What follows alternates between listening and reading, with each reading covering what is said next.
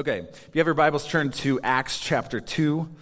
We'll land in Acts 2 in uh, just a minute. That sounded funny. We'll land in Acts 2. Looks like we're throwing axes. Come on, let's get in the book of Acts. All right, today I want to do a message that you, you saw this in the announcements. I want to do a message that dovetails with our um, city group kickoff. Uh, if you don't know what city groups are, um, other churches call them small groups, life groups, cell groups, whatever you want to call them. They're groups of people that get together for worship, prayer, and fellowship. Got it? Okay. Um, our winter uh, spring semester is kicking off, and uh, today, and we're going to have signups um, in the Jesus room after church. I want to encourage you to, uh, if you're not in a a small group community fellowship, I want to encourage you today to look into that and to join one, okay? So, my message today is going to uh, kind of dovetail with that. The title of the message today is called The Supernatural Power of Community. Um, now, I'm not only the president of the organization, I'm also a client. And so I don't just preach small groups. We're actually, my wife and I are also in small groups. Uh, currently, we're in two small groups, my wife and I. One of them we've been actually part of since before we even started the church, and that's a closed group, but it's a, it's a group of close friends that we get together almost every week. And um, so we have been doing that, and that's been a major encouragement through ups and downs in lives for all of us involved. It's been a really powerful thing. The other group that we're part of, it's an open group. It's called Dash and Dine. What do we do? We dash, and then we go eat. And the order is very important. You don't dine and then dash, because then you'll throw up okay? You dash and then you dine. Um, but if you're interested in kind of joining a group that's it's not necessarily surrounded around um, something scriptural, but I think it's still spiritual. That you know Christians getting together and doing life together is still spiritual. Um, but we get together and we work out. We do a we do a workout run. Um, we have walkers in our group, so runners or walkers are both welcome. Um, if you're interested in that, you can sign up for that group, and we'll we'll send you the emails every week. Um, but that is a super um, amazing group for us. And honestly, I was, I was thinking about this. That group of people, um, they see us on, on a weekly basis. And sometimes we'll do other things where we invite people to our houses, you know. Um, and, and in fact, that group of people probably, we spend more time with them than a lot of our staff here at the church because we see them every week. And um, it's powerful. That's where, you know, prayer requests happen, discipleship happens, and lots of different things. And so get into um, some form of community, some form of small group. It's really awesome. I was, talking to uh, Emily about this too, and there are, to be honest, there are so many people in this church that we would like love to be friends with so many people and hang out with people, but it's a bandwidth issue. You know what I'm saying? Like we can't be close friends with everyone, but there, but we love this church. There's so many amazing people we have in this church, and to the extent it's possible, we like to do that. But um, we also have our pastoral staff that likes to do that, and we just want to be a church of small groups. One of the staples of our City Lights church culture is that we're not just a church that has small groups. We want to be a church that is made up of small groups. Okay, uh, I want to talk about why that's so important. Okay, well, let me give you an example of that. Your body doesn't just have cells, it doesn't just have cells. You are made up of cells. And that's really, why, really what I want for our church. I don't want to just be a church that, that um, has city groups, has small groups. I want to be a church where everyone is involved in some capacity in a, in a city group, in a small group. Um, you're not just you don't just have cells, you're made of cells. And because I thought of that, then I had to look up how many cells. Okay, so just for, few, for reference point, the average person has 37.2 trillion cells in their body, okay? And so we have a vision to have 37.2 trillion city groups. All right? I know it's a, it's a lofty vision, but I think we can get there. All right. Pastor Kurt. That's more, more cell groups than there are people in the world. I know. Okay. All right. But here's the deal if you're only connecting here in the rows, I believe that God has more in store for you. If you don't have regular Christian fellowship, I want to encourage you to find out where you can have that. Many of you have that and have had that for years. But if that's not something, that regular Christian fellowship, there are things that we can't do here in rows that you can do in small groups, okay? Here's the deal God did not create us to do this Christian thing alone. He didn't create us to be the lone soldier in Christ. And I believe as we get closer to the return of the Lord, Christian fellowship is going to become more and more essential for the life and thriving of the believer. Not just surviving, but thriving in Christ. I believe as we get closer to the return of the Lord, this will become more and more important. Okay? Um, look what the writer of Hebrews said in Hebrews chapter 10. Uh, Hebrews 10 23 through 25. He says this, he or she. My wife thinks it's she. I don't know. Maybe. The writer's a Hebrew. We don't really know. I think it's Paul. Okay. Hebrews 10:23. The writer says this, "Let us hold unswervingly to the hope we profess, for he who promised is faithful." How many want to be in that boat? How many want to hold unwaveringly, unswervingly to the hope that you profess? Wave at me if you, if you want to, or do you want to just be fickle and like, ah, I give up easily, okay? No, I want to be, I want to hold unswervingly the hope that I have in Jesus, the hope I profess, my faith, okay? And he goes on and says, like, how do we do that? Um, number one, verse 24, let us consider how we may spur one another on toward love and good deeds. Verse 25, not giving up meeting together as some are in the habit of doing, but encouraging one another, and all the more as you see the day approaching. When it says the day approaching, it's talking about the return of the Lord, okay? All the more as you see the day, the return of Jesus approaching, encourage one another don't neglect one another. Don't stop meeting together. Uh, don't get in the habit of not meeting, okay? I think this, this portion of scripture is actually crazy prophetic because wouldn't it just be the plan of the enemy to isolate us from one another in the last days, to wear out the saints, to wear us out and to wear us down, to make us sick, to make us isolated, to make us alone? the writer actually, I think this is crazy prophetic, and, and I, my prediction is this that as we get closer and closer to the return of the Lord, that pressures would continue to mount to prevent you and I from getting together and from with each other and encouraging one another and strengthening one another. This is why we, we have to fight tenaciously for what we have. We have to fight tenaciously to continue to get it uh, to get together. I think it's crazy prophetic. Um, you know, last year, the year before, when, when COVID was breaking out, no one really knew what we were dealing with. Um, you know, I was like watching the news one day, and the news is such a good source of all truth. Man, they scare you, don't they? Here's the deal. If, you ha- if, if the news has two stories, all right, I'm going to give you story number one 25 year old gets COVID, uh, has to go to the hospital, and ends up on a ventilator. Okay, that's one story. Next story 80 year old goes to the hospital with COVID, ends up on a ventilator. Which story are they going to carry? The 25 year old. Why? Because it's sensational and scary and they want to keep you hooked, right? Okay? This is how they're feeding us our news. But I remember, I remember when this whole thing broke I was like, man, I don't want to. I don't want to end up in the ground. I don't want to end up dead. This is scary. So as a as a and no one really knew what we were dealing with. So as a church, we like shut down for a little while, and we were trying to do what we could. And, and to be fair, there, there was and is a, a threat. I know people right now in the hospital, so there was and is a threat. But somewhere along the line, I started to have this feeling that the antidote to the pandemic was actually causing more problems than the problem itself.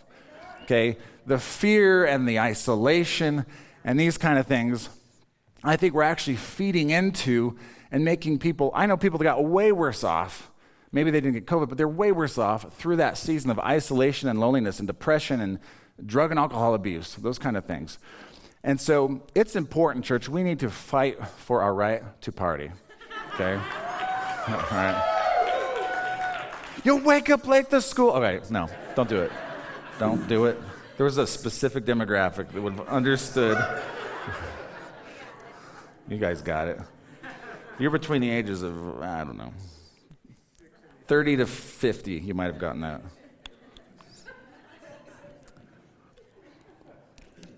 I just put myself in the middle and assume I'm right in the middle of that. Okay.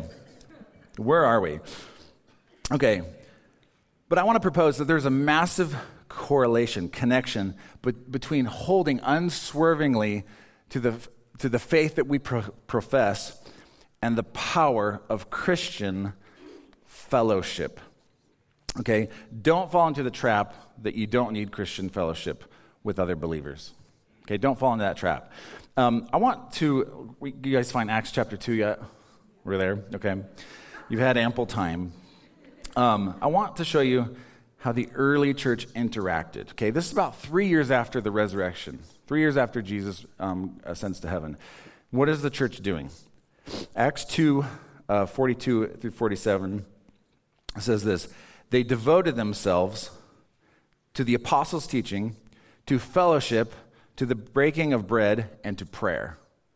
Okay, there's four things that the early church devoted themselves to apostles' teaching, fellowship, breaking of bread, and prayer. Okay, what, what was the result of this devotion? Verse 43 Everyone was filled with awe at the many wonders and signs performed by the apostles. All the believers were together and had everything in common. They sold property and possessions to give to anyone who had need. Every day they continued to meet together in the temple courts. They broke bread in their homes and ate together with glad and sincere hearts, praising God and enjoying the favor of all people. And the Lord added to their number daily those who were being saved. Okay? I don't know about you, but to me, this sounds like revival. This sounds like revival. They were filled with awe at the many signs and wonders. They enjoyed supernatural favor, and the Lord added to them daily. Listen, if the Lord if the Lord added to this church daily, like say 365 days a year, if we had one person added to us daily, at minimum, we'd be 365 people bigger as a church. Like I would call that revival. The early church is experiencing revival. There's so at a minimum, they're having at least 365 people a year. The Lord's adding to their number daily. That sounds like revival. Now, I don't know about you, but when someone asks me, what are the keys for revival?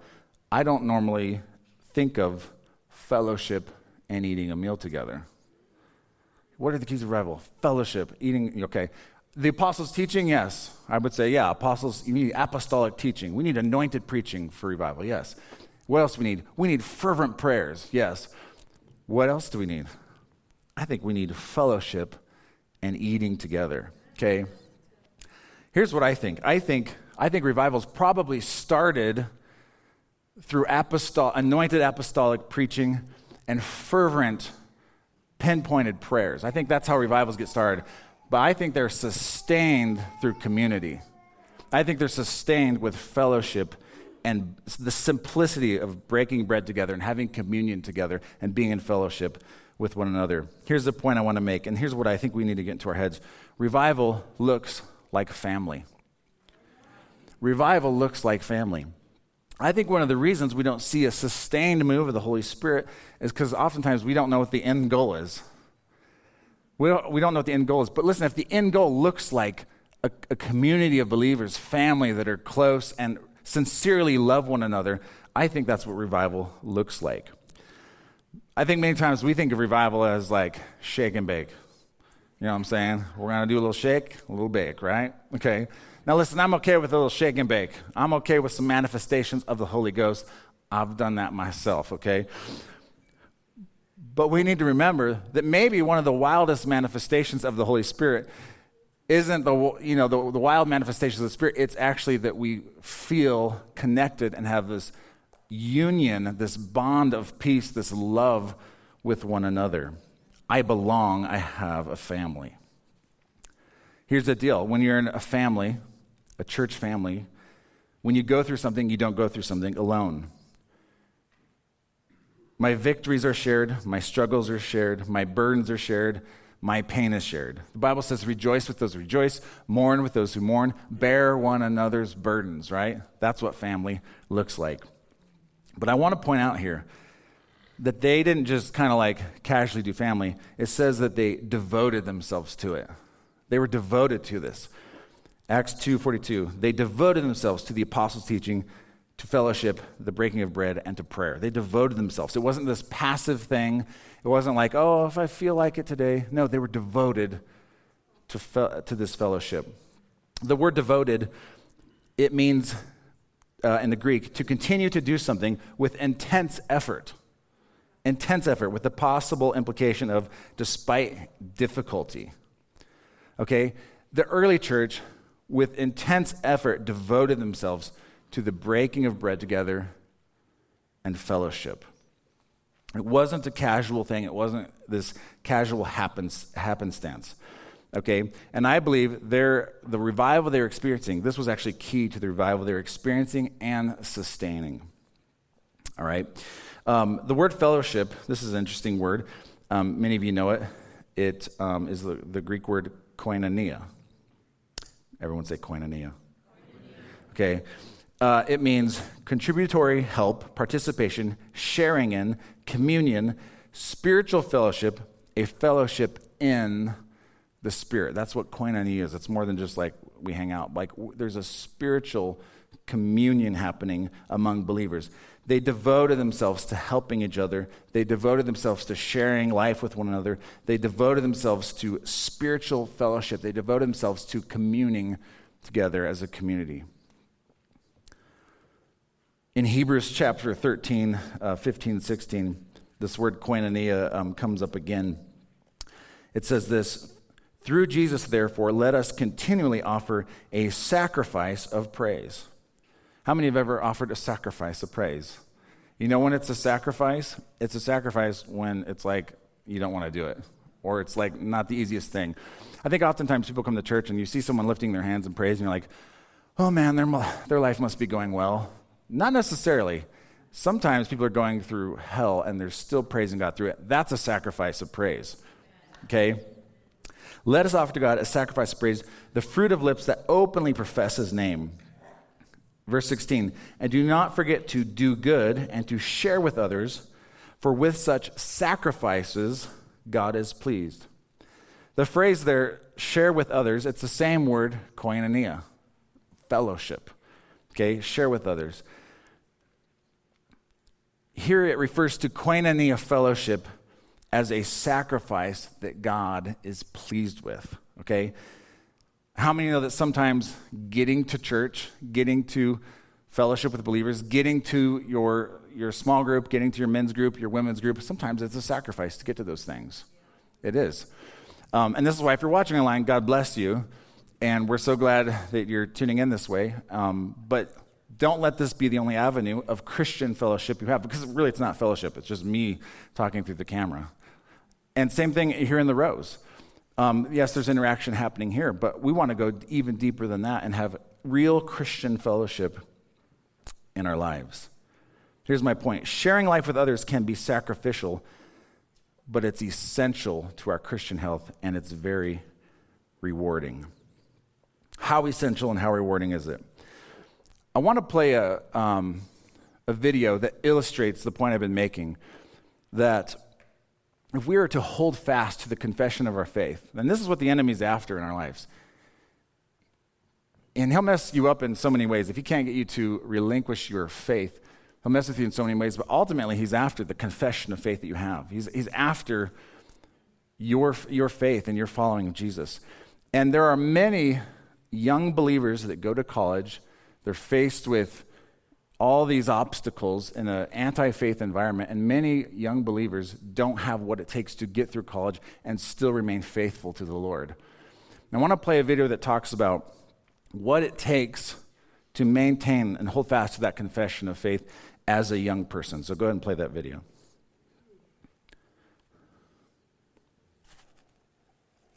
There are more and more studies from very reliable and trusted um, scholars and universities and seminaries that talk about the power and importance of community in the lives of our kids. Now, I'm not talking about the community in which we live, the town or the city or the neighborhood, but the, the, the relational community. Here, here's what they've discovered is that for a teenager to live out their faith long term, So long after they've been forced to go to church, long after they graduate from high school and move away to college, for a teenager to have a long term faith in Jesus Christ takes, there's five things that they've discovered, but guess what number one is? Number one on their list of what it takes is for that teenager to have relationships, significant relationships with other adult followers of Jesus outside their family be it a Sunday school teacher, a football coach, whatever it might be, significant relationships with other older followers of Jesus outside of their family. Um, when my daughter was graduating from, from high school, she sort of made a shift. We thought she was going to go away to school in another state. And towards the deadline of when she had to decide where she was going to go, she sat us down and she said, hey, mom and dad, I want to go to this, this university. Well, she picked a university that's about a, a 25 or 30 minute drive from our home. And so we said, well, why aren't you going all the way out of state? And she said this to us. She said, you guys, um, I'm just not ready to leave our group of friends. Now, she didn't say her group of friends. She said our group of friends. She was referring to this community, this set of relationships that we had created as a family that included some kids her own age and a whole bunch of people our age. People who were a little bit older, a little bit wiser, that really loved on our daughter and were in relationship with her in some really powerful ways. And she recognized how important and how special that was. So, my tip for you is this as parents, Pay attention not only to the, the peer aged friends of your children. It's very important that they have healthy friendships with kids their own age, but look for opportunities to have your children in relationships with other older, wiser, loving, caring adult followers of Jesus to help them form a well rounded community, a well rounded village. Because if they experience that, the odds are far, far greater that they will experience a lifelong journey with Jesus Christ. Kids who are connected strongly in a faith community, especially with older, influential, strong believers, are much more likely to end up lifelong worshipers of Jesus. Hebrews 10 23. Let us hold unswervingly to the hope we profess, for he who promises faithful. Verse 25 not giving up meeting together, as some are in the habit of doing, but encouraging one another, and all the more as you see the return of the Lord is near. I'm going to invite the band to come back up and we'll, we'll close here. But I want everyone to ask this question Do you have these type of relationships in your life? Does your family have these type of relationships in your life? I don't believe it's enough to just come sit in the rows and hope that everything pans out. No, you want your kids to be known, to, be, to know and to be known. And you yourself, the enemy of your soul is after your faith. And one of the ways we can do that, one of the ways we can stay strong and experience and move and sustain and move the Holy Spirit is through the power of community. Acts 2:46 says Every day they continued to meet together in the temple courts. They broke bread in their homes and ate together with glad and sincere hearts. Notice they met in two places. They met in the temple courts, which is large gatherings like this one. And this is an important gathering. This corporate worship, corporate teaching, corporate unity, those things are super important. But they also met in those small gatherings because they understood the value of koinonia. They understood the value of intimate fellowship with other believers. So I just want to encourage you if you don't have that in your life, not just your immediate family, if you don't have that in life, I want to encourage you to continue trying and go after it. Now, we have an opportunity here for you to sign up for City Group, and no one is eternally obligated to any group. If you try it and you don't like it, it's not your thing, try a different one, you know. And every once in a while, there's someone weird in that group. That's okay. Go to the next group or deal with the weird person. Um, yeah, but you, it kind of sharpens you too to like deal with real people and real situations. You know, I had a guy in one of our groups. Um, he had really bad bo, and I had to talk to him about it. I'm like, hey, when you come to the group, you gotta put some deodorant on, okay? So that's a tough conversation, right? There. we had another guy. This is one of the one of the funniest things I've ever had in my life. Um, he was a new guy coming to, uh, when, before my wife and I were married, this was before we were married, we had a guy come to our group, and he was like, we're, hey, tell us about you. He was to the whole group, and he's like, I'm a really good singer. I sing good. I sing to myself. I sing to Jesus, you know. And we're kind of like, wow, this guy must be, this guy must be something. But then when we started to sing, we found out he sang very loud and very, very bad. and it was so bad, and he was singing so he was singing louder than Emily, who was leading worship, that and it was the elephant in the room. It was so funny. She literally stopped, and the whole group laughed.